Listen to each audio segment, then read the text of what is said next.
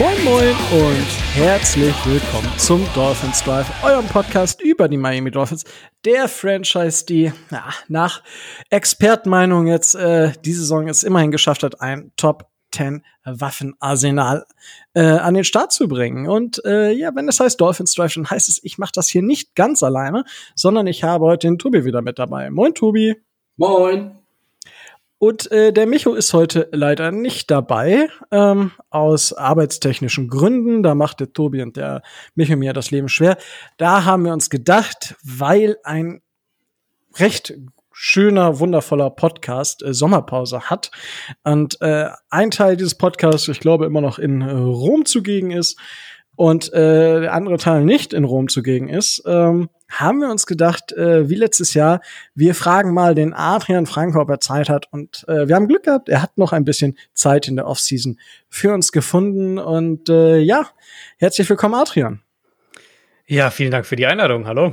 Sehr, sehr gerne. Also, wer Adrian nicht kennt, äh, Downset Talk Podcast mit Christo Christoph Kröger, ne? Ich, ich habe nämlich, bei mir auf der Arbeit haben wir zwei Christophs und zwei Christophers. Ich krieg ja. das nicht mehr auf den Zaun. Ähm, Christoph ist völlig richtig. Ja, ja äh, Glück gehabt.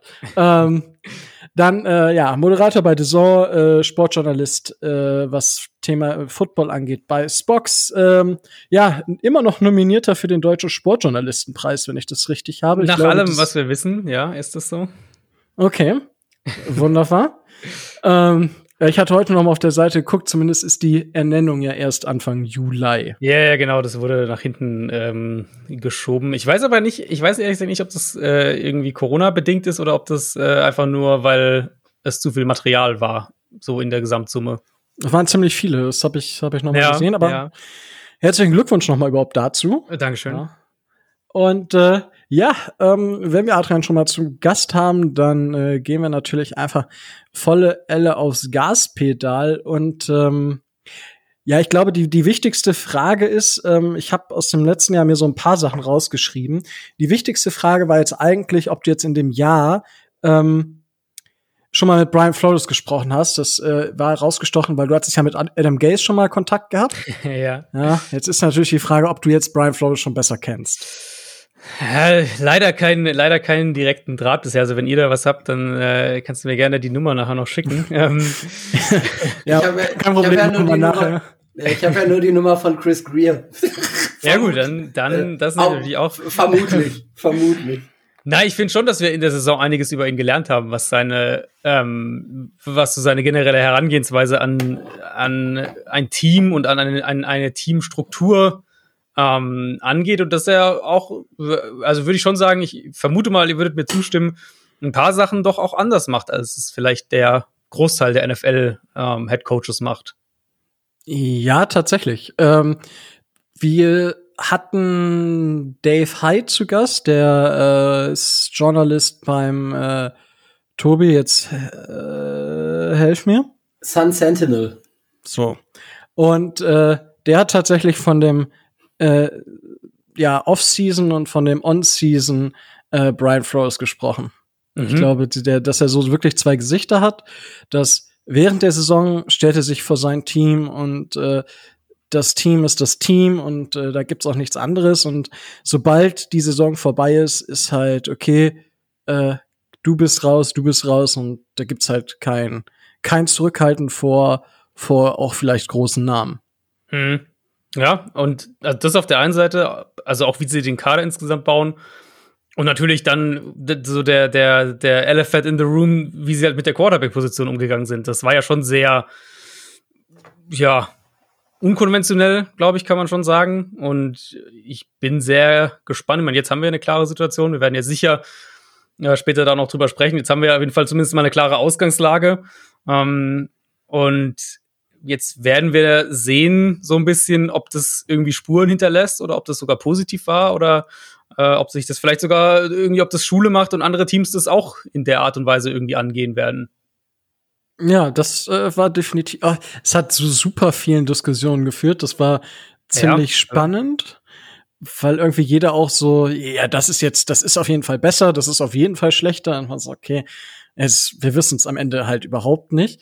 Mhm. Ähm, aber es ist äh, eigentlich äh, eine witzige Sache. Wir hatten ja letzte Saison, äh, was heißt, äh, im letzten Jahr haben wir darüber spekuliert, was passiert, wenn die Dolphins aufgrund des Texans-Pick einen Pick in den Top 5 haben.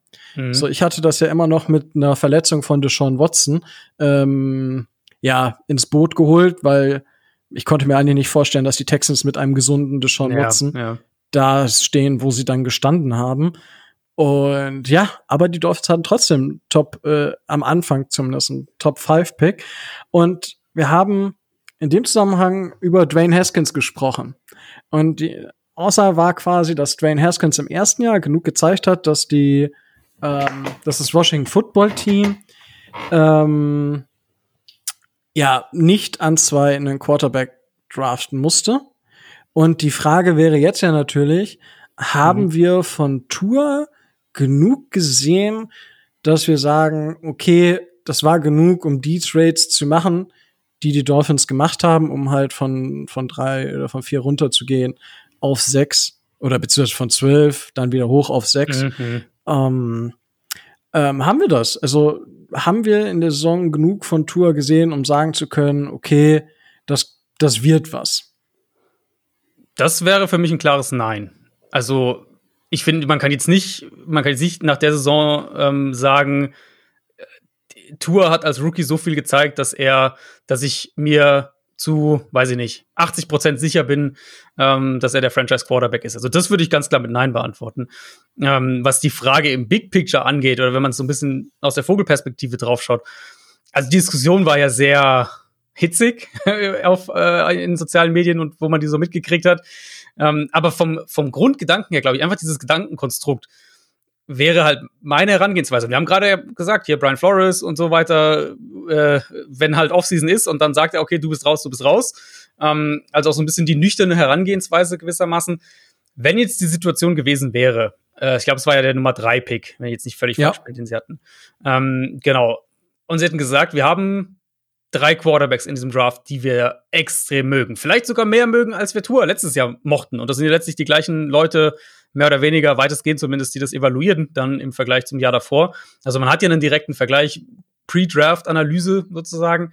Ähm, dann wär, hätte in meinen Augen, wäre mein Argument zu sagen, Tour hat als Rookie nicht genug gezeigt, damit er, damit er sich sozusagen die Garantie verdient hat, wir draften keinen Quarterback wenn jetzt die Situation so ist, dass sie einen Quarterback, äh, dass sie keinen äh, hinter, sagen wir einfach mal hinter Trevor Lawrence besonders mochten oder dass sie gesagt haben, okay, wenn wir die Klasse ranken würden und vergleichen würden, dann wäre Tour irgendwie unsere äh, Nummer zwei hinter Trevor Lawrence oder unsere Nummer drei dann oder wie auch immer.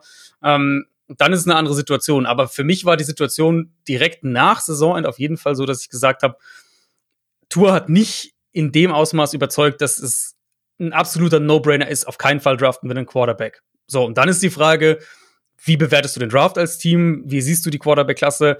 Wie, sozusagen, wie würden die beiden gegeneinander stehen, wenn du jetzt Pre-Draft versus Pre-Draft vergleichst? Und da, ja, hat Miami uns ja relativ klar gesagt, dass sie äh, offensichtlich auf Tour setzen wollen mit den Trades dann, äh, mit dem Trade nach unten. Und ja, für mich aber trotzdem, es war keine Saison, die die Diskussion verbietet, sozusagen, ob sie einen Quarterback nehmen sollten an drei.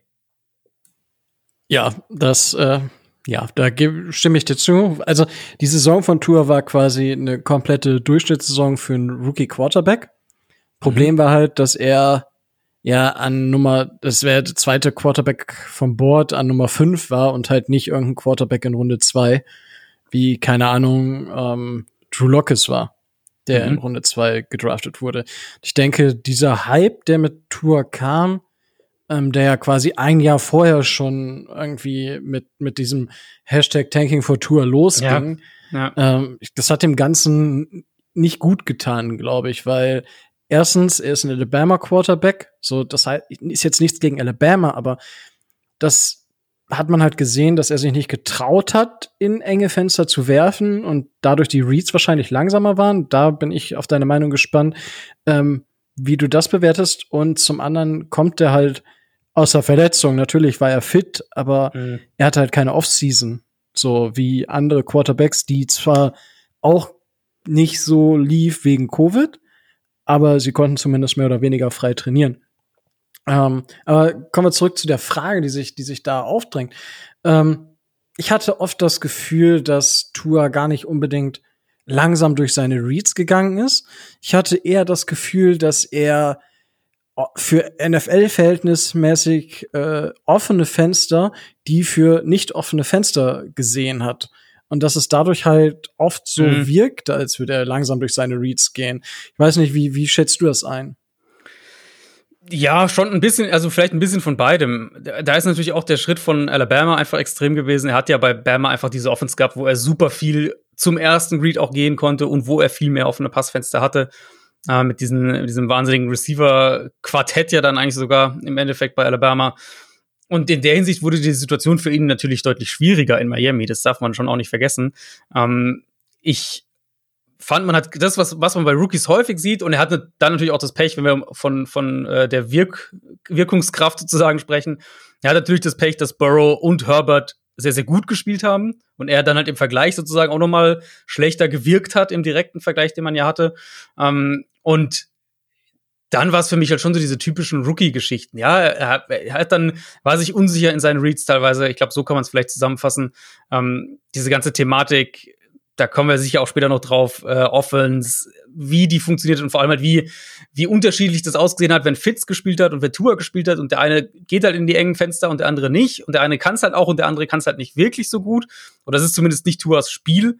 Ähm, und da würde ich eben auch nochmal auf den, äh, da kann man, oder da kann man ja diese, diese Diskussion mit diesen Quarterback-Wechselspielchen auch so ein bisschen anbringen, weil ich glaube, dass die, ähm, dass die Debatte, was macht, was sollte Miami mit dem Nummer 3-Pick machen, dass die wahrscheinlich anders ausgesehen hätte, wenn sie eben nicht Tour regelmäßig rausgenommen hätten oder halt da rumgewechselt hätten auf der Quarterback-Position. Selbst wenn Tour schlecht gespielt hätte, dann ähm, Miami sicher mehr Spiele verloren hätte, als sie es mit Fitz gemacht haben, wäre wahrscheinlich das, so das Bild in der Öffentlichkeit wäre wahrscheinlich anders gewesen, weil halt so bei vielen ja schon auch das hängen geblieben ist. Das, das ist halt der, der dann, äh, wo dann, wo dann Ryan Fitzpatrick regelmäßig so die Kohlen aus dem Feuer holen musste. Ja, das, ja, der berühmte Funke, der von Brian Flores dann sozusagen gefordert wurde. Mhm. Es war, ich, ich, ah, ich, ich, ich finde es total schwierig. Ich weiß nicht, Tobi, ähm, du kannst ja auch mal so, wie du das empfunden hast, so in der Saison, dieses Wechselspielchen. Das liegt ja jetzt schon ein bisschen zurück. Man hat einen etwas nüchteren Blick auf die, auf die ganze Situation. Ähm, wie hast du das damals, äh, damals, also letzte Saison, ähm, gefühlt? Naja, ich muss, ich muss ganz ehrlich sagen, ich habe das jetzt als äh, jetzt als nicht so äh, nicht so schlimm empfunden, dass sie äh, dass sie dann auch während des äh, des Spiels äh, gewechselt haben, ähm, weil ich dieses ähm, dieses Prinzip, ähm, so wie Brian Flores das ähm, auch in den Pressekonferenzen dann äh, deutlich gemacht hat, ähm, vom Baseball her gar nicht so schlecht finde. Also das heißt, man, man hat einen, äh, einen Starter, der erstmal anfängt und wenn man merkt im Spiel, ähm, um eben das Team weiter voranzubringen, wäre ein Wechsel sinnvoll, dann nicht so dem Mantra, sage ich jetzt mal, nachzuhängen, wir haben einen Starting Quarterback und er spielt jetzt das ganze Spiel durch. Ähm, also ich konnte das schon nachvollziehen, dass äh, in gewissen Spielsituationen ähm, Brian, Brian Flores so entschieden hat, dann zu wechseln und, ähm, und Fitzy dann die Chance zu geben, um eben ähm, den Teamerfolg in den Vordergrund zu stellen und alle persönlichen und individuellen ähm, Egoismen da hinten hinten ranzustellen. Also ich habe das gar nicht als als so so dramatisch empfunden, wie es teilweise dann auch äh, dann auch gemacht wurde. Aber ich denke, da muss man auch die äh, die Sportarten unterscheiden, weil ähm, im, äh, im Baseball ist halt Gang und Gäbe, dass da dass da gewechselt wird. Da da ist es eher seltenst, dass äh, ein Pitcher das ganze Spiel durch äh, durchzieht. Ähm, und im Football ist es halt eher selten, ähm, dass man überhaupt wechselt. Aber ähm, ich konnte das schon äh, in, den in den individuellen Situationen konnte ich das nachvollziehen, dass, äh, dass äh, Flores gesagt hat, ja, vielleicht äh, sind wir mit Fitzi besser dran. Ähm, das Gefühl, was ich bei Tour hatte, ist so, äh, war so in erster Linie das ein bisschen das Vertrauen und äh, das blinde Verständnis mit den Receivern fehlte, so wie, so wie Fitzi das teilweise hatte. Ja gut, Fitzi, da kommt dann auch noch die, diese Ganzlinger-Mentalität äh, mit, mit dazu, dass dem scheißegal ist, äh, wo er die Dinger hinwirft, aber er hatte halt äh, eine gute Verbindung zu Gesicki, zu Parker. Und die hatte Tour halt nicht. Und ähm, teilweise ähm, hoffe ich, dass äh, eben das Training und dass die monatelange Vorbereitung, die Tour jetzt mit, äh, mit den Receivern hat, dazu führt, dass er dieses Vertrauen aufbauen kann und dass er sich dann traut oder dass er das Selbstbewusstsein entwickelt, äh, da eben die Würfe anders anzugehen oder schneller dann äh, schneller dann äh, Entscheidungen zu treffen. Also ich hatte manchmal so das Gefühl, er will keine Fehler machen und ähm, steht sich dadurch dann so ein bisschen, ein bisschen selber im Weg. Okay, also du hattest sehr viel Gefühl auf jeden Fall. Das habe ich in ähm, deiner Antwort jetzt gemerkt. Aber ja, ja klar, kann man, kann man, kann man schon so teilen, würde ich ja, sagen. Ich, ich, ähm, ich, weiß es ja nicht, ne? Also dann hätten wir mit ihm, hätten wir mit ihm sprechen müssen. So weit sind wir noch nicht. Ja, schauen wir mal, ob wir das noch kriegen. Ähm, Adrian, du hast ja durchaus nicht so eine emotionale Sicht zu den Dolphins wie wir. Ähm, Weniger Gefühle, meinst du? Weniger Gefühle, ja. Ähm, Frage ist natürlich, wie schätzt du das ein? Also, ich würde das vielleicht so aus so mehr teilen, die Frage. Äh, zum einen, so als es das erste Mal passiert ist, Mhm. Wie, was du da dachtest und dann, als es häufiger passiert ist und quasi jetzt so die Sicht in der Nachbetrachtung, was du darüber dann, dann sagst und denkst. Also, als das erste Mal passiert ist, fand ich es schon krass, weil äh, das war, also für mich war es halt schon immer noch so dieses, okay, der Rookie, der spielt jetzt, sie haben ja auch diesen Wechsel gemacht und Fitz war traurig, dass er raus muss, obwohl er ja auch gut gespielt hat und so weiter und, und sie Spiele gewonnen haben. Ähm, und das war dann so für mich ein bisschen der Punkt, als sie dann den Wechsel gemacht haben, also den ersten zur Tour hin, dass sie eben sagen, okay, Playoffs ist jetzt nicht unser primäres Ziel dieses Jahr, weil sonst hätten wir mit Fitz weitergemacht. Jetzt gehen wir zur Tour. Also ich habe dann schon auch so ein bisschen die Schwarz-Weiß-Trennung da gesehen. Jetzt gehen wir zur Tour, weil jetzt soll der Rookie spielen und Praxis sammeln und lernen und so weiter und so fort. Und ähm, das ist auch nochmal so ein eigenes Feld, was ja aber eigentlich die allermeisten sagen, du lernst halt als, als gerade als Rookie Quarterback auch auf dem Feld dann doch nochmal mehr und schneller und besser, als wenn du eben ähm, die ganze Zeit im Filmroom dabei bist, aber halt im Spiel nur an der Seitenlinie stehst. Und das war dann so für mich, okay, jetzt haben sie den Schalter umgelegt, hat mit Fitz und so weiter, haben sie sich eine ganz gute Ausgangslage geschaffen und jetzt gucken sie halt mal, was mit Tour geht. Und als er dann das erste Mal rausgenommen wurde, fand ich, also hat sich für mich schon wie so ein, so ein bisschen so ein Tiefschlag angefühlt. Ähm, und ich hatte das auch gar nicht auf dem Zettel, ehrlich gesagt, dass sowas jetzt im, im Rahmen dessen ist, was irgendwie, was die Coaches vielleicht vorhaben könnten damals. Als es dann häufiger passiert ist, was für mich dann so, habe ich es schon eher kritisch gesehen, weil ich dann eben wirklich das Gefühl hatte, Flores will halt diesen Spagat schaffen zwischen auf der einen Seite, wir wollen eigentlich schon in die Playoffs und ich will, ich will irgendwo auch meinem Team sozusagen gerecht gegenüber sein, indem ich ihm den besseren Quarterback hinstelle und da müssen wir nicht drüber diskutieren. Fitzpatrick war letztes Jahr der bessere Quarterback auf dem Feld von den beiden. Ähm, und auf der anderen Seite will ich aber auch, dass Tour lernt und spielt und, und Praxis kriegt. Und jetzt versuche ich das alles unter einen Hut zu bringen. Und da sind wir jetzt dann wieder in der, ja, irgendwo in der schwammigen Frage, ist es gut, ist es schlecht, ist es neutral? Das wissen wir jetzt nicht so wirklich. Aber mein Eindruck, also wie ich es von außen stehend analysieren würde oder analysiert habe damals auch, ähm, war, dass sie damit Tour keinem groß, keinen großen Gefallen tun und letztlich auch der gesamten Teamstruktur irgendwie nicht. Also das ist, oder dass es sehr, sehr kurzfristig ausgerichtet ist, weil halt so dieser Gedanke war, ja gut, wenn sie jetzt die Playoffs dann schaffen oder wenn sie es geschafft hätten, dann ähm, wäre es ja irgendwie wieder ganz, äh, doch was Positives mitgenommen und so, vielleicht. Aber sowas halt so ein bisschen. Tour ist ja jetzt der Quarterback, der den Großteil dieses Teams nach wie vor, ähm, der letztes Jahr auch da war und jetzt immer noch da ist, der die anführen soll. Und letztes Jahr war er halt der Typ, der dann die Stützräder angeschraubt gekriegt hat, mal so ein bisschen metaphorisch gesprochen, der halt in den, in den Crunch-Time-Situationen dann häufiger rausgenommen wurde. Ähm, und das finde ich ist halt, also damit, damit legst du Tour halt schon auch eine ordentliche Bürde auf, finde ich, die dann, die er dann so ein bisschen intern lösen muss. Und klar, wenn sie jetzt die nächste Saison starten und irgendwie 3 und 0 stehen und, und Tour 10 Touchdowns hat oder was auch immer, dann gehst du es auch schnell wieder weg. die Frage ist ja eben, was passiert, wenn sie 2 und 2 stehen und Tua hat fünf Touchdowns und vier Interceptions und es läuft nicht so richtig. Dann kommt dieses ganze Thema, glaube ich, halt doch auch irgendwo wieder hoch. Ja, gut, ich denke, das ist relativ simpel. Dolphins Twitter wird dir sagen, äh, bei Josh Allen hat das im dritten Jahr auch funktioniert. ja, das ist, das, ist richtig. Ähm, das ist richtig. Jetzt hat Tour leider aus eurer Sicht nicht die physischen Voraussetzungen wie Josh Allen, aber da natürlich auch viel, also ich weiß, du hast jetzt ironisch gesagt, ja. Ähm, aber da muss man natürlich echt warnen, weil diese Josh Allen-Thematik, ich, ich habe das jetzt auch schon häufiger auf Twitter gehabt, ähm, diese Josh Allen-Thematik, glaube ich, wird noch einige Fanbases so ein bisschen in die Irre führen. Ähm, und bis auf weiteres ist das für mich halt der absolute Outlier. Also wirklich der, das kommt so selten vor, dass sich ein Quarterback im dritten Jahr in so fundamentalen Sachen so, so einen Sprung macht, wie Josh Allen das gemacht hat. Ähm, dass man, natürlich kann man darauf hoffen und ist mir auch völlig klar, dass Fans von einem Team darauf hoffen, dass ihr Quarterback das dann auch schafft. Ja. Ähm, aber ich, also bei Tour ist es für mich jetzt schon so, dass ich im zweiten Jahr deutlich mehr sehen muss, als ich von Josh Allen im zweiten Jahr gesehen habe, sagen wir es mal so. Mm, das, da würde ich dir zu 100, oder da gebe ich dir zu 100 Prozent recht. Ich glaube auch, es kommt, also die Dolphins haben ja, äh, um kurz da mal einfach einen kleinen Ausblick in die Zukunft zu geben, was Quarterback angeht. Gut, die Dolphins haben halt im nächsten Jahr wir haben vorher kurz schon äh, über die äh, über den langweiligen Draft nächstes Jahr gesprochen, weil die Dolphins bis jetzt nur einen First Round Pick haben.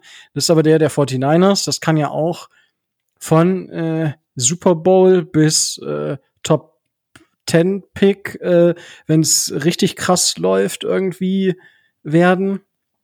Äh, Glaube ich zumindest. Also die Range der 49ers ist für mich wahnsinnig groß. Mhm. Auch, auch wenn die Offense natürlich gut ist und, und sie vielleicht auch sehr, sehr gut funktionieren kann, aber sie muss halt funktionieren. Defense-Seite haben sie halt den, den Koordinator verloren. Da muss man halt sehen, wie das, wie das am Ende funktioniert.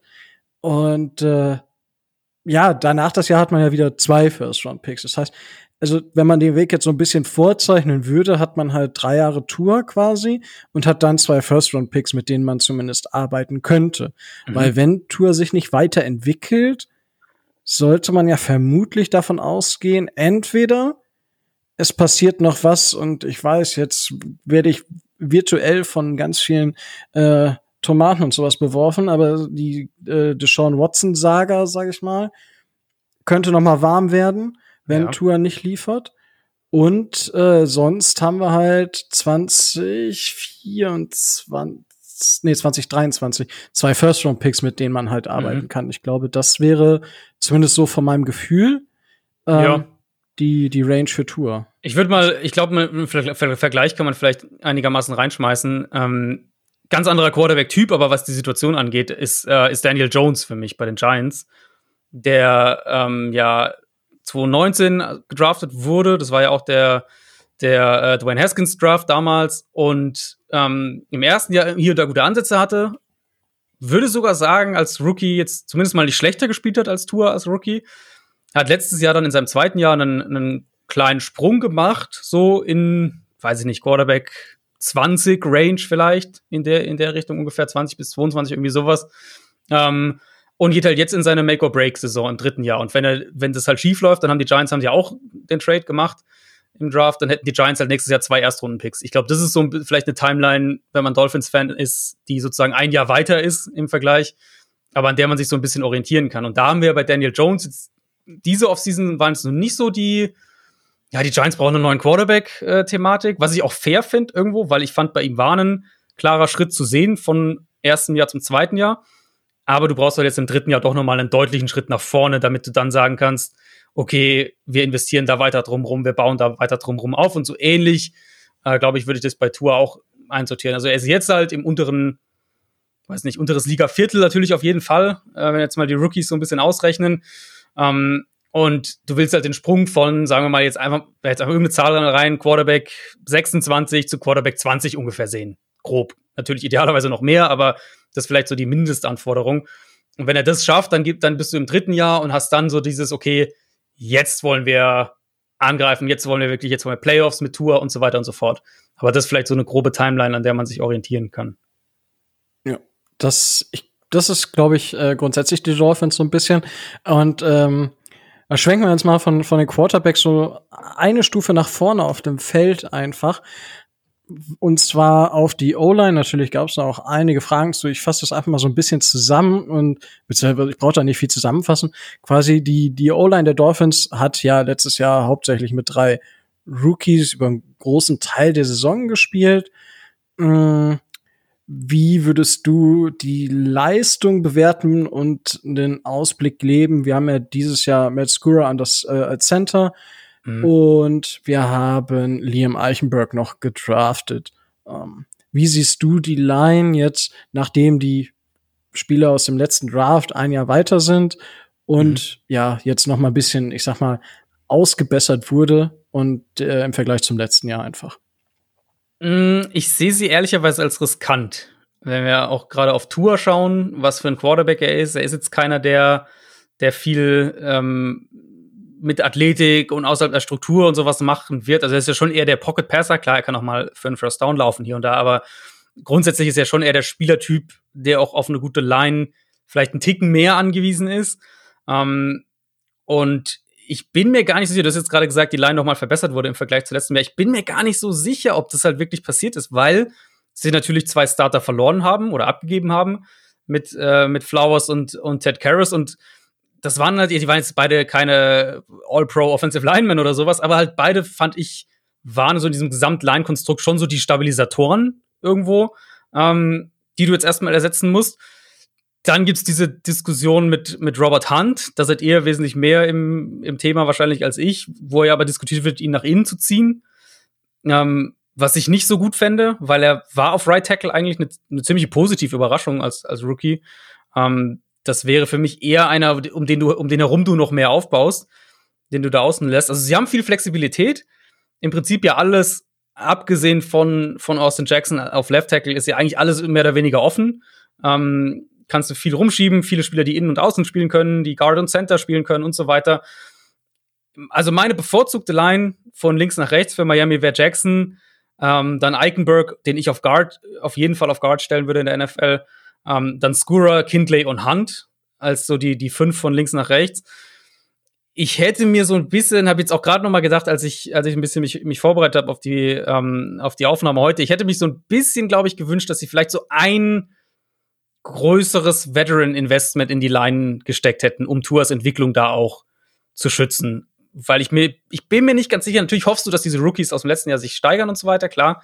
Aber ich bin mir halt echt nicht so ganz sicher, ob die Line besser ist als letztes Jahr. Und letztes Jahr war es halt eine der auf jeden Fall schwächeren Lines im, im Liga-Vergleich, irgendwo so im unteren Drittel wahrscheinlich im, im Liga-Vergleich.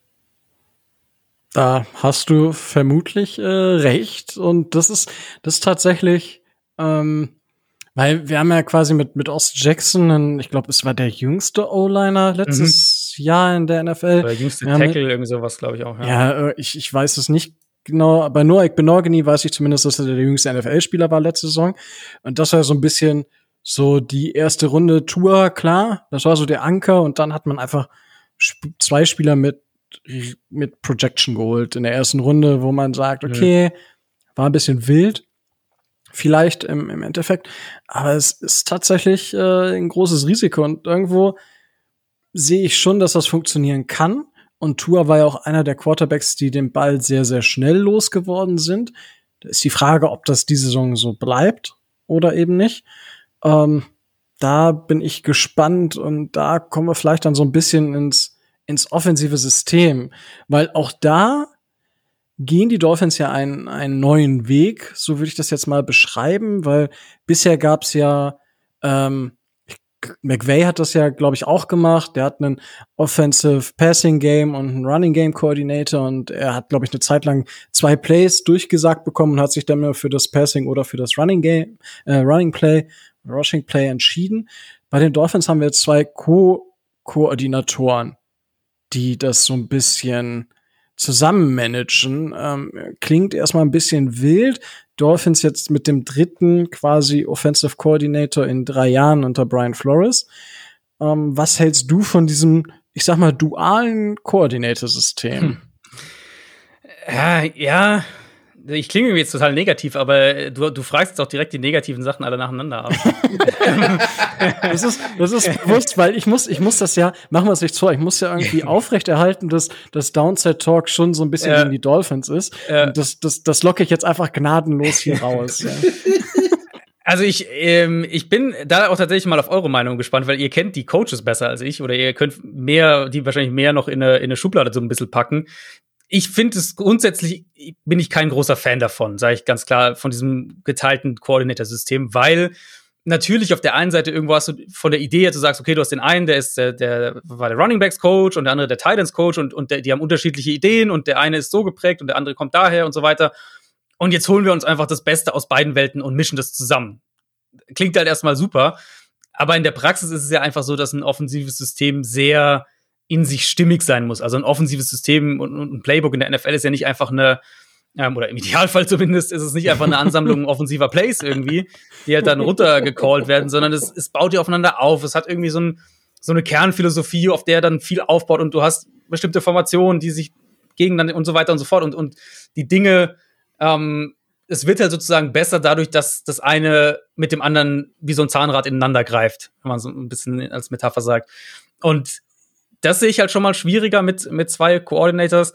Ähm, grundsätzlich ist es natürlich auch nicht ideal, dass Tour dann im, im zweiten Jahr jetzt schon wieder neu, zwei neue Offensive Coordinators hat oder, wie, oder ein, ein, ein neues Coordinator-Team hat ähm, im Vergleich zu seinem ersten Jahr.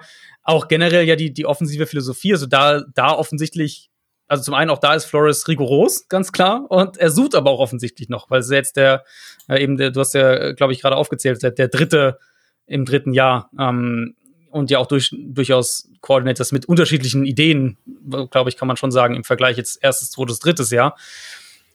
Ja, also ich bin nicht der größte Fan von der Idee und ich hätte es auch gerade eben, das ist immer so mit, mit einem ähm, mit einem jungen Quarterback, äh, würde ich am liebsten immer Kontinuität eher sehen. Natürlich kann es sein, dass die Leistungen vom Offensive Coordinator so schlecht sind oder es menschlich so überhaupt nicht passt, dass du halt den Cut machen musst.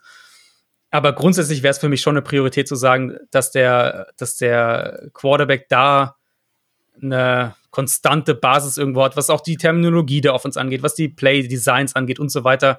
Das glaube ich, schon wichtig. Ja, das äh, ist es äh, definitiv. Und äh, Tobias, ähm, die, du kannst äh, sicherlich mehr zu den Koordinatoren sagen und kannst bestimmt auch noch die ein oder andere eigene Meinung in die Diskussion mit reinbringen. Ja, also ähm, ich, das, das Risiko ist natürlich da, dass wenn du zwei Leute hast, ähm, die, die da entscheiden, dass die sich in, dass es auch zwei Meinungen gibt. Und das ist natürlich äh, gerade bei, bei solchen Entscheidungen, die da anstehen, meistens nicht, meistens nicht förderlich. Ähm, zu, ähm, zu Kontinuität, das würde ich, würde ich ein klein bisschen einschränken, weil ähm, unser Alter, also im doppelten Wortsinne, unser alter äh, Offensive Coordinator ähm, ja eh während der Spiele oben in der, in der Booth saß und äh, Tour im Wesentlichen gerade auch als, äh, als äh, der alte Mann dann mal nicht konnte, ähm, mit George Gotzi schon ähm, während, während der Spiele zusammengearbeitet hat und da zumindest eine Sympathie da gewesen oder da zu sein scheint, dass man sich da so entschieden hat. Er hat jetzt mit, äh, mit dem Charlie Fry, mit dem er auch schon zusammengearbeitet hat und der ihn auch so ein bisschen, äh, ein bisschen schon kennt, äh, einen, äh, einen neuen Quarterbacks-Coach dazugekriegt und ähm, von der rein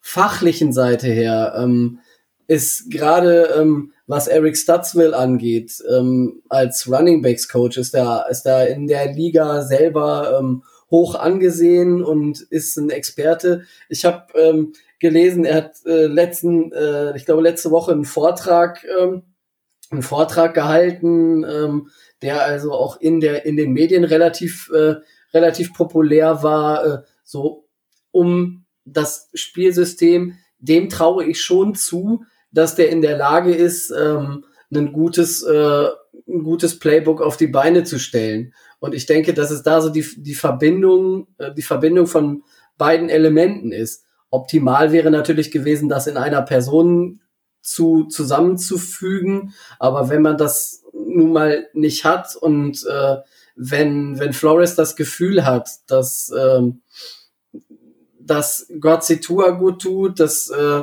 dass, dass Stutzville sich vielleicht in erster Linie um, die, um das Play-Calling äh, kümmern soll und äh, unser, unser Tight Ends Coach sich, sich dann auch äh, um die Belange des Quarterbacks kümmert. Wenn da eine klare Absprache ist, dann ähm, denke ich mal, ist es immer noch riskant, aber es kann funktionieren. Äh, der Super-GAU ist natürlich, wenn da, wenn da die klaren Absprachen fehlen, ähm, die Claims nicht abgesteckt sind und sich in, in einem Spiel in der, in der Season die beiden in die Haare kriegen und da gar nichts mehr läuft. Dann äh, das wäre natürlich äh, der Worst Case und das wäre fatal. Und wie das ausgeht, kann ich dir oder kann ich ehrlich gesagt nicht, äh, nicht vorhersagen. Das kann funktionieren, muss es aber nicht. Das ist äh, schon ein, ein hohes Risiko, was Flores da eingeht, auf jeden Fall. Und ähm, vielleicht kann, kannst du, Adrian, daher vielleicht auch noch was zu sagen. Ähm, ich sehe das schon so, dass wenn diese, dieses Experiment nicht funktioniert, dass wir dann auch wieder eine Diskussion um den, den, äh, um die Person Brian Flores auf den Tisch kriegen könnten. Ja, das ist mit Sicherheit so, weil also, das hast du letztlich immer, wenn einer ähm, kontroverse Wege oder ungewohnte Ge Wege und so weiter geht. Was jetzt mein erster Gedanke war bei dem, was du gesagt hast, war eben, ich meine, sie haben ja einen Quarterbacks-Coach. Also, also, sie haben ja einen Quarterbacks-Coach mit Charlie Fry und, und sie sind ja nicht, äh, also sozusagen, wenn, wenn das System, wie du sagst, okay, der eine Godsey ist vielleicht ähm, der, der Tour näher steht und sowas, alles gut, aber du brauchst jetzt auch nicht unbedingt einen, der dann, der dem deinem Quarterback so ein bisschen das Händchen hält und der Play, das Play-Calling kommt dann aber von einem ganz anderen, was ja auch wieder so eine, ähm, so, so, ein, so ein möglicher Konfliktpunkt ist, wo du ja eigentlich sagst, gerade, also gerade Play-Caller das kann ja der OC sein, kann auch der Head Coach sein, wer auch immer. Ähm, Gerade der Playcaller und der Quarterback müssen ja halt eigentlich super auf einer Wellenlänge sein und idealerweise ähm, insbesondere in die Beziehung wird ja gefestigt über die ersten paar Jahre und, und, und da entsteht das Vertrauen und man, man kennt sich, man weiß, was der andere mag und so weiter und, und äh, versteht sich dann immer besser und, und dann irgendwie im dritten, vierten Jahr kann es dann so richtig explodieren. Ja, ich sehe halt bei Miami im Moment irgendwie viele viele Köche am Brei, so ein bisschen. Und, und die Frage ist halt, ob das dann, ob das dann eher äh, sozusagen ein, ein positives Ergebnis dabei rumkommt oder ob das dann nicht zu, also ob das auch nicht Tour dann sozusagen irgendwie zu viele Stimmen sind, die dann auf ihn so ein bisschen einprasseln. Das, also will ich jetzt gar nicht als, äh, will ich gar kein, gar nicht als Urteil irgendwie abgeben. Ich finde, es ist halt, es ist halt ein unkonventioneller Weg und wie du gesagt hast, es ist halt auch ähm, irgendwo ein riskanter Weg. Okay, Tobi? Ist das? Ja, das ist, äh, das ist, ähm, ist ja quasi, ähm, geht das, geht das ja einerseits in die Richtung, die ich schon, die ich schon erwähnt habe. Und wir werden sehen, wie sie sich, wie sie sich letzten Endes einigen. Das wird, das wird ein interner Prozess sein und ähm, ich hoffe einfach darauf, dass sie das, dass sie das früh genug klar haben und dass dann alle gut mit der Lösung sind, weil wenn wir da einen schwelenden Prozess reinkriegen, dass vielleicht der eine lieber dann das, die Plays callen wollte, dass dann da Rivalitäten auch unter den Co-Koordinatoren Co äh, entstehen, dann ist produktives Arbeiten natürlich nicht mehr möglich und das wäre, äh, das wäre fatal, gerade auch für Tour, weil dann ähm, geht das Ganze in die Wicken und äh, der, der Brei verbrennt, aber gehörig. Ja, dann, haben, dann brennt vieles, befürchte ich. Und zuallererst wahrscheinlich Social Media. Ähm, okay, kommen, kommen wir jetzt mal wieder so ein bisschen zurück zur Off-Season. Ähm, so, wir haben vor zwei Jahren oder bei der ersten Off-Season das Thema gehabt, dass die Dolphins sehr viel Geld in die Hand genommen haben. Kyle van Neu war so ein Beispiel. Shaq Lawson hat auch relativ viel Geld bekommen. Ähm, Eric Flowers hat viel Geld bekommen. Es sind quasi fast keiner mehr aus, aus dieser Off-Season, wo die Dolphins Geld in die Hand genommen haben, um Spieler zu holen, ist, ist kaum einer mehr da. Ähm, haben die Dolphins da Off-Season technisch ähm, bisschen versagt, wenn man das jetzt auch zu dieser Off-Season vergleicht. Es war relativ ruhig. Man hat nachher äh, Will Fuller geholt, ähm, wo du ja auch, denke ich, sehr positiv von angetan warst, wenn ich das so mitbekommen habe im, im Podcast. Ähm, aber wie siehst du die, die letzte Offseason zu dem, was wir heute wissen? Und äh, wie siehst du vor allem Chris Green in diesem Zusammenhang? Mm, ich mochte eigentlich einige der Deals und es waren ja so ein paar dabei, die man, also dass halt, dass halt Kyle neu äh, kommt und Flores ist da, das war also irgendwie, da hat man so abgehakt und gesagt, ja, das wird schon passen. Ähm, ich fand es im Nachhinein, wir hatten das Thema jetzt ja schon ein, zwei Mal, sehr, äh, sehr klare Kante sozusagen dann in der, in der Offseason und äh, werden keine, keine Freundschaftsentscheidungen getroffen und Spieler werden dann halt entlassen und so weiter oder getradet. Ähm, da gab, das waren so ein paar Beispiele dabei, die ich nicht so ganz verstanden habe. Oder wo ich den Eindruck hatte, sie wollen vielleicht zu schnell auch irgendwie so einen, diesen Aussiebprozess da irgendwie an vorantreiben und, und vielleicht auf jüngere Spieler setzen oder wie auch immer. Ähm, aber gerade bei Van Neu war jetzt mein Eindruck eigentlich, dass der weder, dass er zum einen okay gespielt hat und zum anderen halt auch wohl intern eine ganz gute Figur war und, und, und ein Leader war. Ähm, Flowers hat eigentlich gut gespielt, hatte ich ja vorhin schon mal kurz angesprochen. Also es waren so ein paar Entscheidungen dann jetzt in dieser Offseason von, von Leuten, wo man sich getrennt hat, wo auch Dead Money ja einiges dann doch auch übrig bleibt, die ich nicht so ganz verstanden habe. Also selbst mit der, mit der, ähm, mit dem Parameter, wir treffen klare Entscheidungen und wir bauen, wir wollen hier spezifisch unser Team aufbauen und so weiter. Ich fand, das, das hat in dieser Offseason fand ich eher als in der letzten, hat so ein bisschen ja, über, überstürzt ist irgendwie das falsche Wort, aber so ein bisschen überaggressiv gewirkt in dem Ansatz. Ja, das äh, trifft tatsächlich zu. Also gerade Karl van Neu, da haben wir intern immer so ein bisschen diskutiert, so okay, hat, hätte natürlich sehr viel Geld gekostet im Endeffekt, aber die Leistung war okay, gerade wenn man überlegt, dass er auch wieder verletzt gespielt hat. Es war so ein bisschen mh, hm, schwierig. Jetzt natürlich die Frage, wenn man jetzt sich die die Front anguckt der Dolphins. Man hat einen Andrew van Ginkel, der letztes Jahr definitiv seinen Breakout hier hatte. Man hat in der ersten Runde Jalen Phillips äh, gedraftet, der zwar risikobehaftet ist, aber der für meinen Dafürhalten letzte Saison einfach auch durchgespielt hat. Ja, auch wenn es keine volle Saison war, aber das ist zumindest schon mal so ein Fingerzeig. Ähm, und man hat mit, mit Baker verlängert, man hat mit Landon Roberts verlängert, man hat sich äh, Benadryl McKinney geholt von den Texans. Ähm, wie, wie siehst du die, die Front? Man hat natürlich, ähm, ja, wir haben letztes Jahr über Davis gesprochen. Ähm, Entwicklung Christian Wilkins war für dich letztes Jahr so ein Thema, wo du gesagt hast, ja, da muss ich jetzt ein Jahr mal gucken, wie der sich entwickelt. Da wäre auch interessant zu, zu hören, wie du so ein bisschen die Gesamtfront siehst und Christian Wilkins so ein bisschen, weil wir ihn letztes Jahr auch hatten, ob er sich vom Spielertyp her so gemacht hat, dass du sagst, er passt besser in das Scheme. Ähm, Gesamtfront finde ich okay mit Fragezeichen. Ich glaube, so würde ich sagen. Also Phillips zum Beispiel, Phillips ist so ein Kandidat, den mochte ich auch extrem. Ähm, den hatte ich sehr, sehr hoch auch vor dem Draft gegradet. Du hast, also du hast jetzt natürlich die die Verletzungs, das Verletzungsfragezeichen angesprochen. Es ist ja letztlich eigentlich ein Risiko, was du halt eingehen musst mit den, oder was du bei ihm halt, wenn du ihn haben möchtest, eingehen musst, sagen wir es so, ähm, mit den Gehirnerschütterungen. Und da ist halt bei ihm halt einfach so, man muss sich darauf vorbereiten, dass, dass die nächste Gehirnerschütterung sozusagen die letzte sein kann, die er als Profi hat und danach halt er vielleicht aufhört. Also, das ist ja so ein bisschen das Risiko, aber er ist ja in dem Sinne jetzt nicht verletzungsanfällig oder sowas. Also so würde ich es ja, ähm, so würde ich es auch nicht, nicht darstellen. Ähm, insofern das Risiko ist ja sozusagen eher die, die Mittel- und Langfristigkeit. Solange du ihn hast, ist es, glaube ich, in meinen Augen ist es der talentierteste Pass-Rusher, der in, in, diesem Draft war dieses Jahr.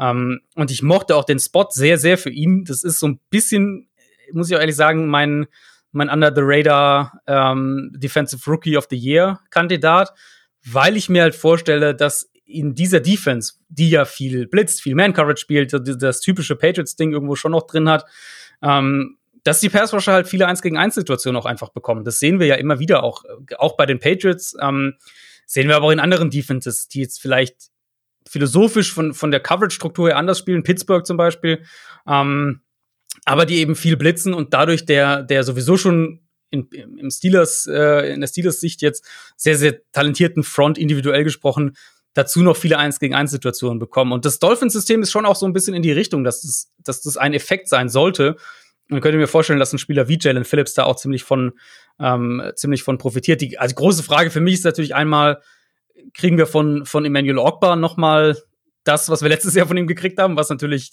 sehr, sehr überraschend stark war. Ähm, sehr hohe Production gehabt, die vielleicht auch ein bisschen besser noch war als seine Leistung, aber er hat auf jeden Fall auch gut gespielt.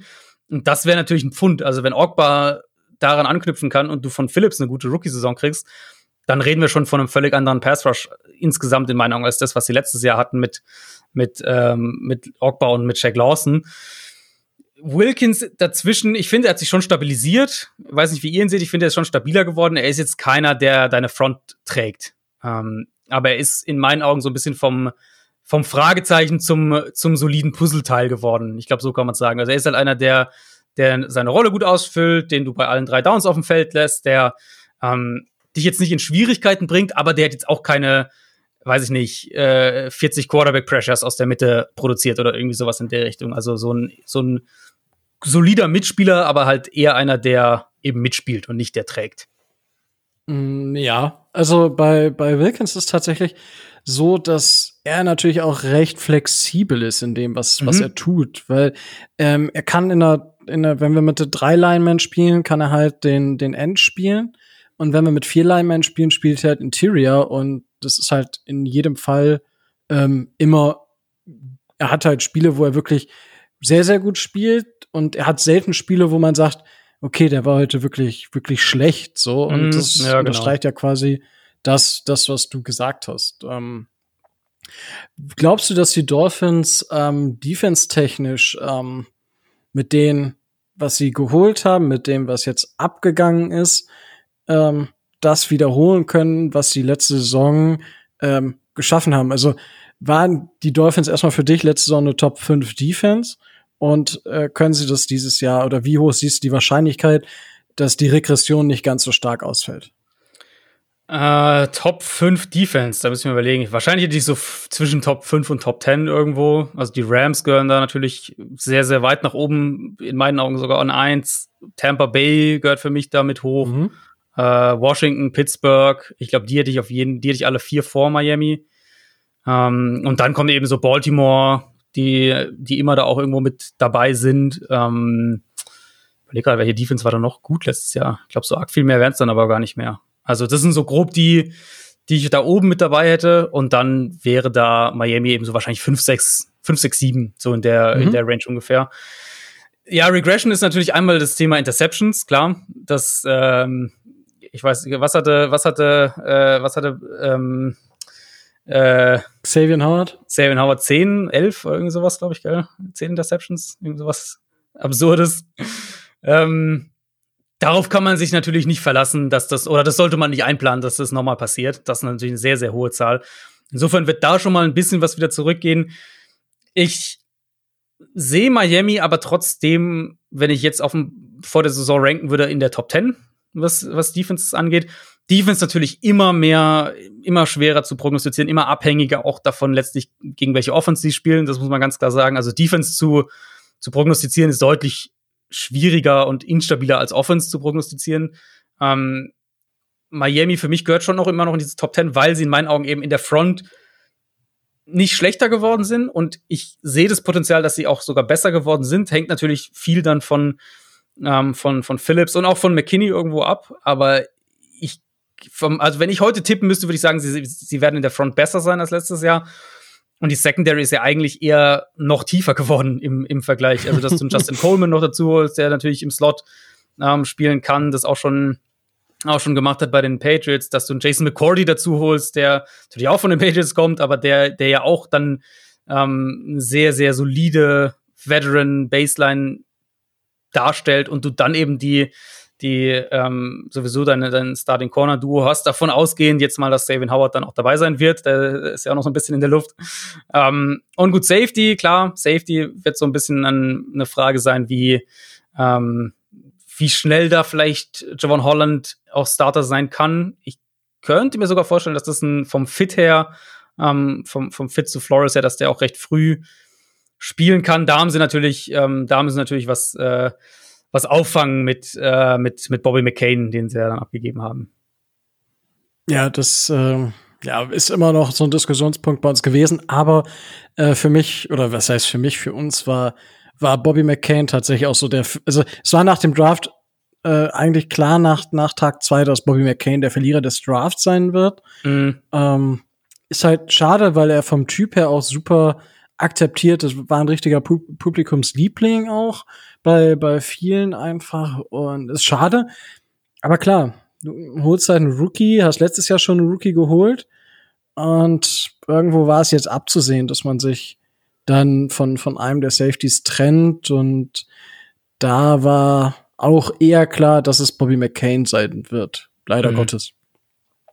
Aber das ist nun mal so. Tobi, ähm, bevor ich jetzt hier alle, alle Fragen stellen, darfst du natürlich auch äh, in, in deine Fragenkiste greifen. Ja, ich hätte, äh, ich hätte eh dann äh, dich irgendwann unterbrochen und hätte gefragt, ähm, es ähm, geistern ja seit einigen Wochen äh, einige Namen durch, durch die Gazetten und die beiden, die beiden Jungs waren ja auch schon mal zum, äh, zum Probetraining und zum Diskutieren da. Ähm, wie würdest du ähm, eine Verpflichtung von entweder oder oder auch beide und äh, ähm, Melvin Ingram oder ähm, Malik Hooker sehen, weil die beiden jetzt momentan die Free Agents sind, die man in Miami noch so auf dem Zettel hat, die äh, würden sie die Mannschaft verstärken, könnten sie die Mannschaft verstärken und würdest du äh, würdest du diese Moves begrüßen? Also Ingram ist für mich so einer, wo es mich echt wundert, dass der noch nicht irgendwo untergekommen ist, weil ich, also der wird nicht so viel Geld verlangen, kann ich, oder, oder wird er nicht bekommen, sagen wir es mal so. Äh, vielleicht verlangt er noch zu viel, das kann natürlich immer sein, aber eigentlich ist das so der ideale, wenn du schon so ein bis zwei gute Pass-Rusher hast und du noch so einen, einen für die Rotation brauchst, der notfalls deine Nummer zwei sein kann, aber idealerweise deine Nummer drei ist, was ja für Miami sozusagen genau die Situation eigentlich wäre, ähm, dann, dann würde ich den auf jeden Fall, würde ich den auf jeden Fall verpflichten, weil ich, das ist für mich immer noch ein Passrusher, der, der gerade wenn du vielleicht seine Snap-Zahlen ein bisschen runterschraubst, ihn ein bisschen länger fit hältst, dann macht der immer noch ganz gut Druck auf den Quarterback und, und wäre so eine, auch wieder so ein Spieler, der halt so eine Baseline ähm, dir gibt. Hooker fände ich, Hooker fände ich schematisch auch spannend, weil er schon so ein Safety wäre, den jetzt Miami in dem Sinne, glaube ich, nicht im Team hat. So dieser ganz klassische, reine Single High Safety eigentlich, letztlich, die, die, ähm, der ja auch irgendwo neben Verletzungen, klar, aber ansonsten auch schematisch so ein bisschen bei den Colts daran gescheitert ist, dass die dann viel mehr mit, mit zwei tiefen Safety gespielt haben und ihre Safeties auch flexibler einsetzen wollten. Ähm, Hooker schon so der, der, also Earl Thomas so ein großer Name, aber von der Rolle her halt schon so eher das seine Rolle, ähm, diese tiefe Safety-Rolle. Und das können natürlich, wenn sie so einen Safety holen und, und der dann vielleicht auch spielt, kann natürlich auch einfach sein, dass sie sagen, wir wollen einen, der, der Single High spielen kann, weil wir viel Cover One spielen wollen. So, und dann hast du einfach mal diese Rollen, eben was auch die Safeties angeht, dann brauchst du Cornerbacks, die natürlich eins gegen eins spielen können, die haben sie. Ähm, dann brauchst du ja eben auch Safeties, oder du brauchst gerade auch einen Safety, der halt wirklich tief spielen kann. Das ist ja schon die, die klassische Malik Hooker-Rolle. Also Hooker fände ich ähm, schematisch spannend und fände es spannend zu sehen, wie sie da vielleicht dann auch rotieren. Ähm, Melvin Ingram für mich, solange es finanziell einigermaßen stimmt, eigentlich schon fast ein No-Brainer und wie gesagt, wundert mich, dass der noch auf dem Markt ist. Okay. Soll ich dann mit, Darf- den, Fra soll ich dann mit den Ja. Fragen weitermachen? Oder Ich wollte gerade sagen, du darfst da, nee, nee, frag die Fragen, die du fragen willst. So, ich habe ich hab jetzt genug das Gespräch die ganze Zeit geführt und Fragen auch schon aus Twitter gezogen. Äh, ich wollte einfach so, okay, ich weiß nämlich, ich wusste jetzt nicht, was du noch äh, in, in der Schublade hast. Deswegen äh, kannst du gerne einfach die Fragen stellen. Naja, also eine große Frage, das ist ja auch so ein bisschen das, wo, wo, womit äh, sich die deutsche Dolphins-Community momentan beschäftigt und auch wir beiden uns äh, immer mal wieder mit beschäftigen. Kommen wir mal von der Defense wieder zurück auf die Offense. Ähm, da ist es ja ganz spannend zu sehen, mit welchen Receivern geht Miami in die Saison. Ähm, ich meine, wir haben momentan, ich glaube, elf oder zwölf im, äh, im, im 90er Roster und da sind ja durchaus schon äh, einige Namen dabei, die äh, in der NFL schon das ein oder andere geleist, geleistet haben. Wenn wir davon ausgehen, wo was so das Klasse, was so der klassische Aufbau ist, dass Miami mit äh, mit sechs maximal sieben ähm, Wide Receivern in die Saison geht, was wären so die sechs deiner Wahl? Und warum? Und vielleicht bei den anderen, wenn, die, wenn sie nicht kommen, frage ich dich dann, warum nicht? ähm, puh, sechs ist echt, das ist echt, äh, bei Miami ist es tatsächlich schwierig, ja. Ich habe sogar 13 Receiver gezählt, die sie aktuell haben. Ne, ähm, aber ja, also gut, du hast natürlich ein paar, die safe sind. Parker, Fuller, Waddle, logisch. Also drei, 30 Prozent ja sowieso dann sicher vergeben. Ähm, ich würde jetzt auch mal sagen, Wilson wäre bei mir safe. Ähm, Jakeem Grant wäre bei mir safe. Und dann ist halt schon schwierig. Also ich würde wahrscheinlich eher Preston Williams bevorzugen, aber ich kann es natürlich auch verstehen, wenn man dann Lynn Bowden eher mit reinnehmen will. Aber in meinen Augen hätten sie halt mit Wilson und vor allem mit Grant schon so diese Underneath-Slot, so ein bisschen Gadget, im Fall von Grant auch Waffen. Da würde ich, glaube ich, lieber den noch einen, einen, einen größeren Outside-Receiver mitnehmen, den sie ja sonst nicht so richtig haben, ähm, abgesehen von Parker. Deswegen wäre meine Wahl dann für den sechsten, für den sechsten Preston Williams, für den siebten wäre es dann, äh, wäre es dann, denke ich, Lynn Bowden. Ja, da hast du natürlich dann gleich, äh, gleich in deiner Wahl den Namen genannt, der in Miami am kontroversesten diskutiert wird. Ähm, die Situation von Jakeem Grant ist äh, nicht so ganz klar. Also mhm. viel, viele haben erwartet, dass, äh, dass sie ihn gleich äh, nach, dem, nach dem Draft irgendwann äh, cutten, weil er halt auch relativ verdient. Ähm, von dem, was du im letzten, in der letzten Saison so von ihm gesehen hast, ähm, wieso rechtfertigt er die Wahl, dass er, ähm, dass er aus deiner Sicht in den äh, in das 53er Roster der Dolphins gehört? Also mein Ansatz wäre eben immer zu sagen, ich will ein ich will ein, ein Waffenarsenal, mit dem ich möglichst vielseitig attackieren kann. Und wenn du halt mal einen Gegner hast, wo du, den du, den du mit vier Receivern angreifen musst und du brauchst irgendwie viel Speed, dann will ich das machen können. Wenn du einen brauchst, der ähm, wo du eher aus zwei Titans setzt und du brauchst eher die physischeren Receiver oder sowas in der Richtung, jetzt mal ganz überspitzt gesagt natürlich, ähm, dann will ich einen, der das machen kann, oder dann will ich, dann will ich die Gruppe auch haben, die das machen kann. Und dann finde ich, ist es aber gleichzeitig eben, oder in diesem Konzept eigentlich weitergedacht, ist es halt, finde ich, super wichtig, äh, spezifische Waffen zu haben. Also Spieler zu haben, die halt spezifische Rollen ausfüllen können. Und für mich ist halt Grant so ein bisschen der, der Spieler, ähm, der diese Jet Sweep, aber auch eben Screen, was ich vorhin gesagt habe, so ein bisschen Gadget, Yards nach dem Catch, Rolle ähm, mit, mit, mit Explosivität im Underneath Passing Game, der das halt eigentlich echt ganz gut ausfüllen kann. Deswegen für mich äh, wäre das einer, den ich eigentlich sehr, den ich ungern jetzt rauslassen würde, um dann irgendwie vielleicht einen Alan Hearns oder sowas mitzunehmen, weil die, die, die Rolle kriege ich notfalls auch anders ausgefüllt. Ähm, Grant für mich bringt da schon irgendwie noch so ein bisschen mehr was Einzigartiges mit. Ja, du hast, du hast damit gerade Micho, der heute nicht da ist, sehr glücklich gemacht. der findet, der findet Alan Hearns auch super. Also. Ja, also ähm, wenn, wenn, ich, wenn ich acht Receiver mitnehme, dann nehme ich Hearns halt auch noch mit als meine Nummer vier Outside oder sowas. Aber, aber wenn ich halt bei dem, bei der Gruppe auswählen muss, dann, ja, dann nehme ich halt lieber der, den, den Receiver, der vielleicht die, die, äh, die besondere das Besondere kreieren kann, als den, der halt ein solider Nummer 3 Outside Receiver oder naja, so also um, um, das, um dir das mal zu erklären, bei den 13 Wide Receivern, die wir im, äh, die wir momentan haben, ist äh, für Micho Hearns Nummer 14.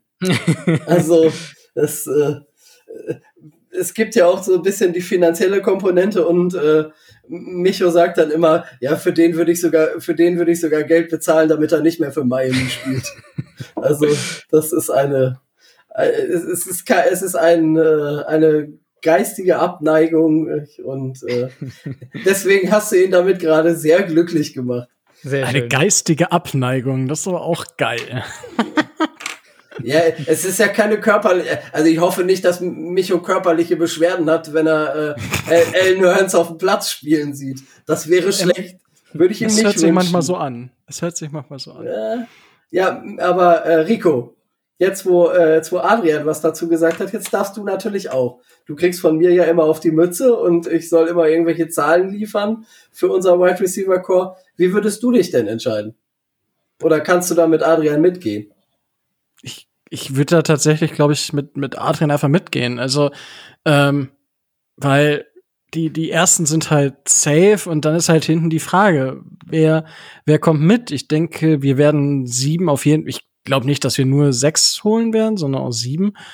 Ähm, und da denke ich, Lynn Bowden Jr. hat letztes Jahr genug gezeigt, um es dann wirklich auch ähm, in einer vernünftigen Offseason für ihn selber, weil er erst bei den Raiders war und dann ja etwas später erst zu uns kam. Also ich sehe da tatsächlich, ähm, ja, also sieben sollten es schon sein. Und dann ist, ja, Jakeem Grant so ein bisschen on the edge für mich. Also Albert Wilson bin ich eigentlich auch dafür, dass der bleibt. Mm, und ja, also Grant, Hearns und ähm, ja, ne, also das, die sind dann für mich so ein bisschen, bisschen auf dem Hot Seat. Aber ansonsten, äh, ja, weiß ich nicht. Also für mich ist, für mich ist da so die, die paar letzten, okay, ja, ist halt ärgerlich, so McCollins, cooler Typ, aber ich glaube, ich glaube nicht, dass der so viel mitbringt im Vergleich zu einem Preston Williams oder so, dass, dass es dafür reichen würde. Also ich gehe da, würde da so von meinem ersten Gast quasi fast schon so eins zu eins mit, mit Adria mitgehen. Ja, okay. Ich hoffe, das enttäuscht dich jetzt nicht zu sehr. Ja, ja, nee, also bei, bei, bei, bei, mir, bei, mir ist es, bei mir ist es ja ähnlich, nur ähm, ich, in, ich in meiner mir, mir angedichteten Rolle als GM sehe natürlich die, äh, die Ersparnis, die man hat, wenn man jetzt auf Jakeem Grant verzichtet, ne, weil der verdient ja schon nicht wenig. Und äh, also es würde, es würde mir wehtun um, äh, um den Spielertypen ähm, Jakeem Grant, aber ich rechne immer noch nicht damit, dass, äh, dass er für die Dolphins in die Saison gehen könnte. Und ähm, ja, also wenn man, wenn man, wenn man sich mal betrachtet, dass in den letzten Spielen der Saison Mac Collins äh, unser Nummer 1 Receiver war, dann sieht man ja schon deutlich, was, äh, was Miami ähm, da an dieser Positionsgruppe getan hat und äh, welches, ähm, welches Potenzial dahinter steckt. Wer, wer, wer die Einschätzung von Adrian übrigens äh, interessiert, äh, der sollte sich die neueste Kolumne von ihm äh, geben. Da hat er nämlich die, die Wide Receiver Rooms der einzelnen äh, Teams sich angeguckt und äh, die Dolphins zählen da äh, in die Top 10. Ich denke, das ist äh, für die Insider kein Geheimnis und für alle anderen äh, oh, sich, sicherlich lesenswert. Für, für die Insider kein Geheimnis, auch nice. Ja, es wird sich, den Link. Ja. Ja, den Link wirst du ja in die Show Notes packen und es wird Korrekt. sicherlich den ein oder anderen Hörer von uns geben, der sich das schon durchgelesen hat. Ach, das meintest du mit Insider. Ja, ja, genau. Also, ich war gerade so so, von welchen Insider sprichst du, aber nice, ja. Ja, weißt, weißt du sowas, weißt du sowas nicht? Hast du nicht solche Kontakte? Ich wollte ich wollte immer schon mal Insider sein. Tobi hat mich zu einem gemacht. Du, Geil. du, bist schon die deutsche Stimme der Miami Dolphins. Was willst du eigentlich noch mehr? Oh, jetzt, jetzt wird's wild. Jetzt äh, stell lieber noch weitere Fragen, bevor Das war ein Zitat von, äh, von, äh, von Micho. Das habe ich nie ja. gesagt. Aber mach weiter, Tobi. Ja, ich, ich gehe gerade äh, ich gehe gerade hier die 15 Fragen von, äh, von, von Martha nochmal durch, ob wir da noch irgendwas äh, vergessen haben. Geh, geh auf die. Nee, dann mache ich weiter, weil ich aus der letzten, aus der Letz, aus dem letzten Jahr noch was, was mitnehme. Ähm, wir haben letztes Jahr über Mike Gesicki und seine Rolle gesprochen. Ähm, findest du, dass Mike Gesicki sich weiterentwickelt hat? Ähm, und wir haben ja mit Hunter Long in Runde drei einen Tight End gedraftet. Jetzt haben wir quasi vier Tight Ends, wobei wir letztes Jahr eigentlich zufrieden waren mit dem Tight End Set. Mit äh, Mike Gesicki, mit Adam Shaheen und mit ähm, Durham Smythe. Durham Smythe, ja. Ähm, jetzt ist halt die Frage, was passiert mit, mit Mike Gesicki oder glaubst du, dass die Dolphins ihn am Ende bezahlen, ähm, aufgrund der Entwicklung, die, die er genommen hat oder die er eben nicht genommen hat? Ich denk, ich tendiere zu ja, dass, dass sie mit ihm verlängern werden. Also er hat, gut, wir müssen ja bei, bei Gesicki, ich glaube, da haben wir, das Thema hatten wir letztes Jahr auch schon in der Richtung schon mal angesprochen. Also wir müssen ja kein Geheimnis drum machen, sozusagen, was er ist und was er nicht ist. Er ist halt ein Receiving Titan und er ist keiner, der jetzt, ähm, den du jetzt das Spiel über irgendwelche Defensive Ends blocken lässt oder sowas. Also er, er ist schon okay mal als, äh, als Run-Blocker, aber er ist, also natürlich keiner, den du primär inline spielen lässt, sondern einen, den du rumschiebst, den du Matchups kreieren lässt, den du im Passspiel seinen Impact haben lässt. Und ich könnte mir halt auch vorstellen, dass das dann einer wird, der mit, ähm, der mit Tour dann doch eine, eine Connection irgendwie aufbaut im, im Laufe der Saison und da dann nochmal wichtiger wird. Den Hunter Long Pick fand ich spannend, weil in einer wieder mal relativ schlechten Titan-Klasse, wenn wir mal von, ähm, von, von Kyle Pitts absehen, mh, war Long halt noch mal so einer, der ein relativ kompletter Tight End auf einem natürlich niedrigeren Level dann, klar, aber der zumindest, wo, du, wo man relativ klar sagen kann, seine Stärke ist, dass er blocken und Routes laufen und den Ball fangen kann. Deswegen, also Miami wird da sicher auch viel, viel durchmischen. Durham Smythe natürlich so der, der Blocker, klar. Ähm, aber mit, mit Long und Gesicki in der Theorie hättest du ein Duo, wo, du, wo ich sagen würde, da kannst du flexibel mit agieren und kannst aber auch durch die Luft viel Schaden anrichten. Und das, äh, das könnte ganz spannend sein. Natürlich muss man immer dazu sagen, Rookie Titans ähm, werden in aller Regel Zeit brauchen, um in der NFL anzukommen. Das ist auf der, auf der Position einfach so. Aber vom Gefühl her, Gesicki für mich hat noch mehr einen Schritt in die Richtung gemacht, ähm, was er sowieso, was wir sowieso gesagt haben, was er ist, als er ist halt ein Receiving Tight End. Ähm, aber in der Rolle war er halt letztes Jahr echt ganz gut für Miami. Ja, das ist tatsächlich, bloß sagen, sag ich ja auch immer, ist ja schön, wenn Micho nicht da ist, weil dann kommt jetzt keine Diskussion auf, dass er eigentlich nur ein, ein Slot, äh, ein großer Slot-Wide Receiver ist. Ähm, ja, aber die, die, das Waffenarsenal der Dolphins, gut, du hast es ja auch schon geschrieben, ist äh, ziemlich groß. Ähm, bevor wir jetzt auf die, auf den Ausblick am Ende, sag ich mal, zu sprechen kommen, da machen, machen wir die, die Offense einfach rund, weil Miles Gaskin ist für uns der Gewinner des Drafts, weil es war ja unglaublich viel Diskussion. Draften die Dolphins ja dann 18 äh, Travis Etienne oder Najee Harris mhm. oder was machen sie und so weiter und so fort. Und ich meine, wenn man in, in US-Gruppen ist, da ist das dann ganz wild geworden. Da hat man schon gesagt, die Dolphins können gar nichts und es wird, die Saison wird schlecht, weil wir halt nicht mit den ersten drei Picks einen Running Back gedraftet haben. Das war echt wild. Und äh, wie schätzt du die, die Running Back-Situation bei den Dolphins ein? Ähm, weil man hat ja mal als Gaskin, der gar nicht so schlecht war letzte Saison eigentlich. Also ich mochte ihn mhm. und hätte es auch übertrieben gefunden, jetzt früh einen Running Back zu ziehen im Draft. Ging mir auch so, ehrlich gesagt. Also ich bin eigentlich aus der vergangenen Saison gegangen und habe gesagt, Gaskin verdient eine größere Rolle oder verdient die Chance auf eine größere Rolle. Weil ich auch fand, also er hat diese, hat eine ganz gute Mischung eben mit der, mit der Balance, mit der Explosivität, aber er kann auch den Ball fangen, er kann im Passspiel auch wirklich eine Rolle haben.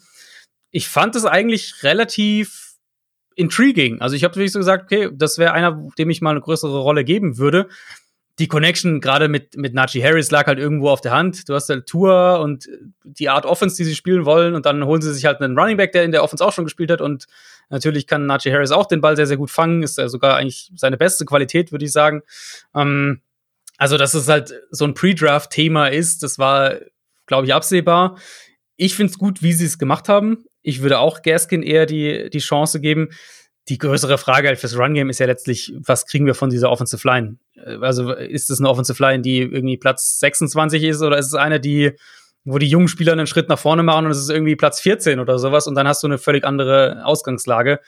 Ähm, ansonsten dahinter, ja, also ist halt, ist jetzt nicht nichts, was einen vom Hocker haut im Backfield hinter Miles Gaskin, aber ich glaube halt, es ist halt funktional. Ich glaube, so würde ich es beschreiben. Und du kannst dich immer noch, ähm, wenn du das möchtest, im Backfield, also zum einen, wenn du einfach mal schaust, wer jetzt noch so auf dem Markt zu haben wäre, wenn du dann noch was machen möchtest, gibt es da Möglichkeiten. Und wir werden ja noch äh, Cutdown Day und so weiter haben und die ersten ein, zwei Wochen in der Saison haben. Und da wirst du auch die Möglichkeit, wenn du sagst, wir brauchen irgendwie, wir brauchen dringend Speedster ähm, im Backfield, dann wirst du das auch noch finden. Also da bin ich eigentlich relativ entspannt und finde es gut, dass sie Gaskin die Chance geben, diese, diese Leadback-Rolle ähm, dann zu haben in der kommenden Saison. Ja, vor allem war ja auch die Free Agency, das habe ich jetzt halt vorhin auch unterschlagen, beim Thema Running Back jetzt nicht so erfolgreich oder mit dem Trade, den man mit den 49ers dann noch eingespielt hatte let letztes Jahr im Draft.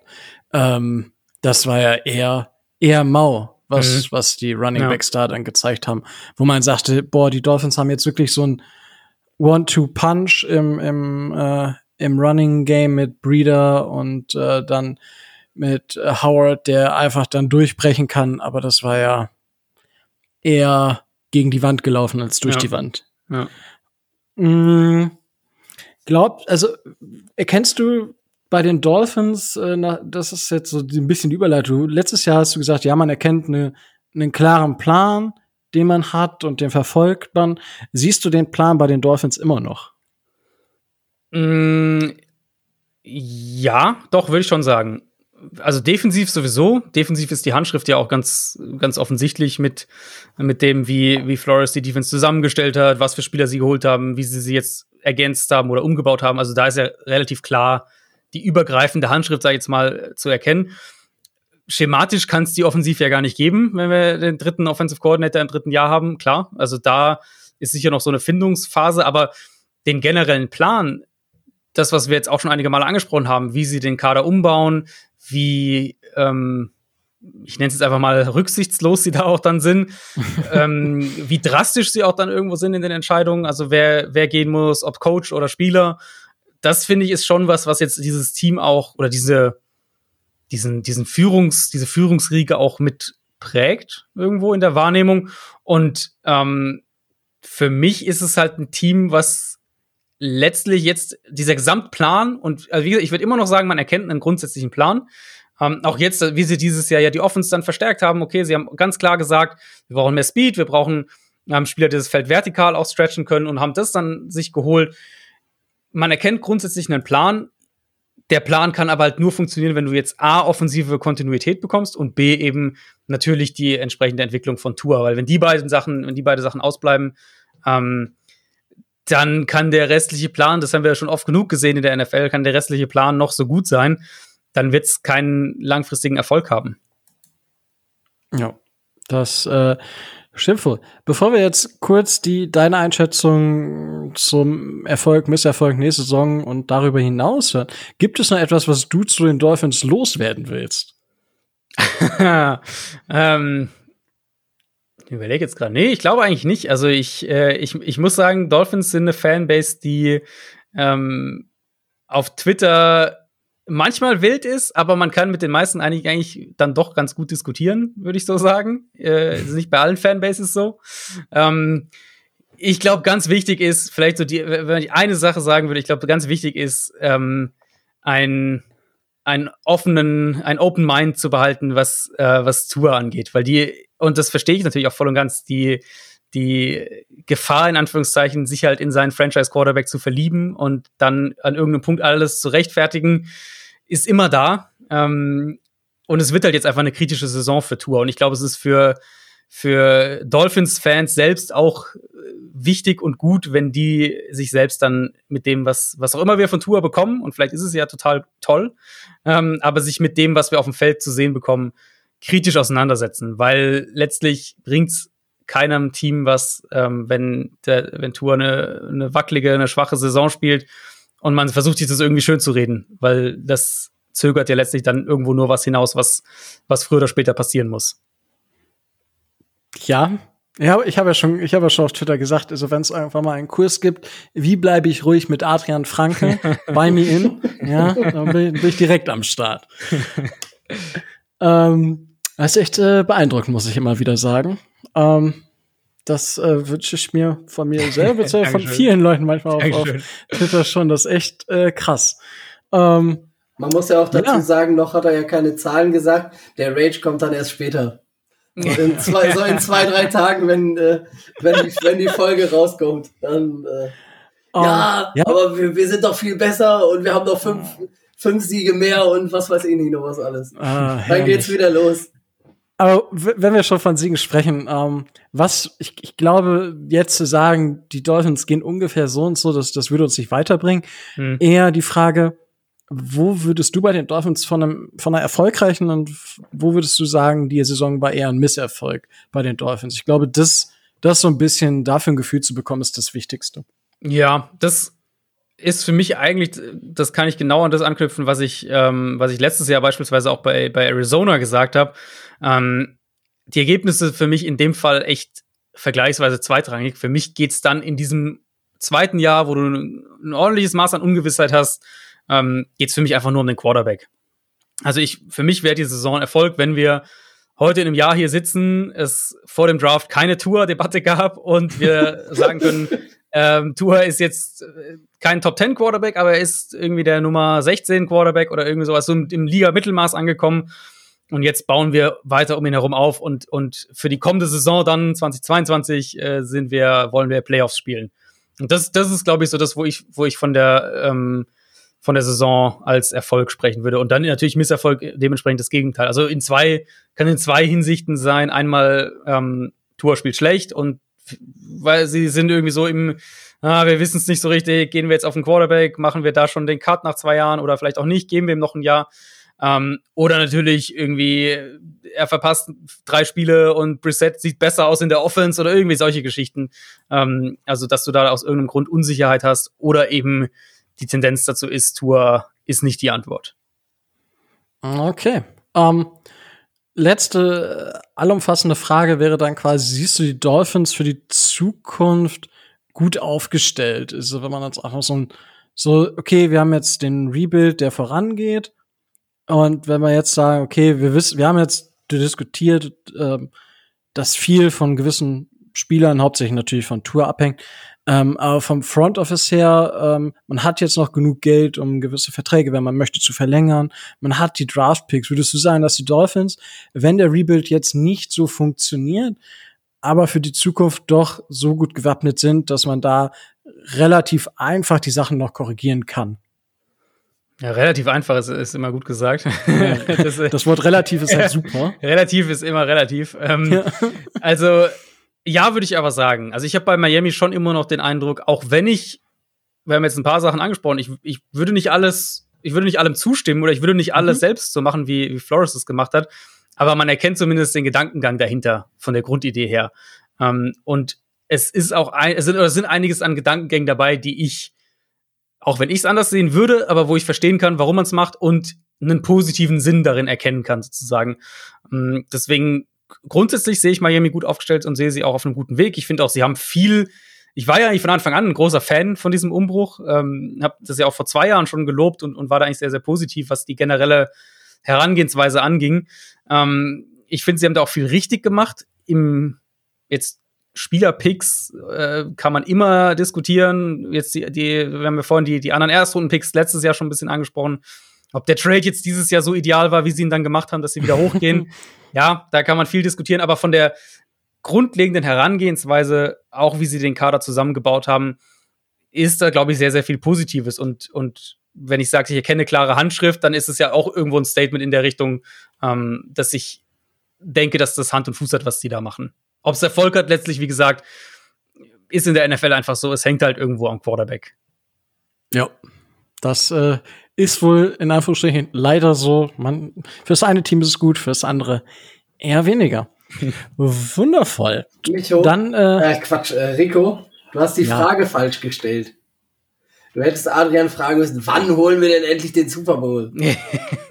Schon, immer mit solchen, immer mit solchen Larifari-Fragen, da kriegst du ja auch keine Stimmung rein. Ja gut, das hatte ich, das hatte ich ja letztes Jahr schon mit der Frage, wie oft wir äh, Tour gegen Kyler im äh, Super Bowl sehen. Ja. Ich dachte, ich wiederhole das dieses Jahr nicht. Na gut. Dann äh, würde ich sagen, Adrian, ganz großes Dankeschön, dass du dir die Zeit äh, für die Dolphins, äh, für den Dolphins Drive und im Endeffekt für die Dolphins Community genommen hast. Sehr gerne, oh. sehr gerne.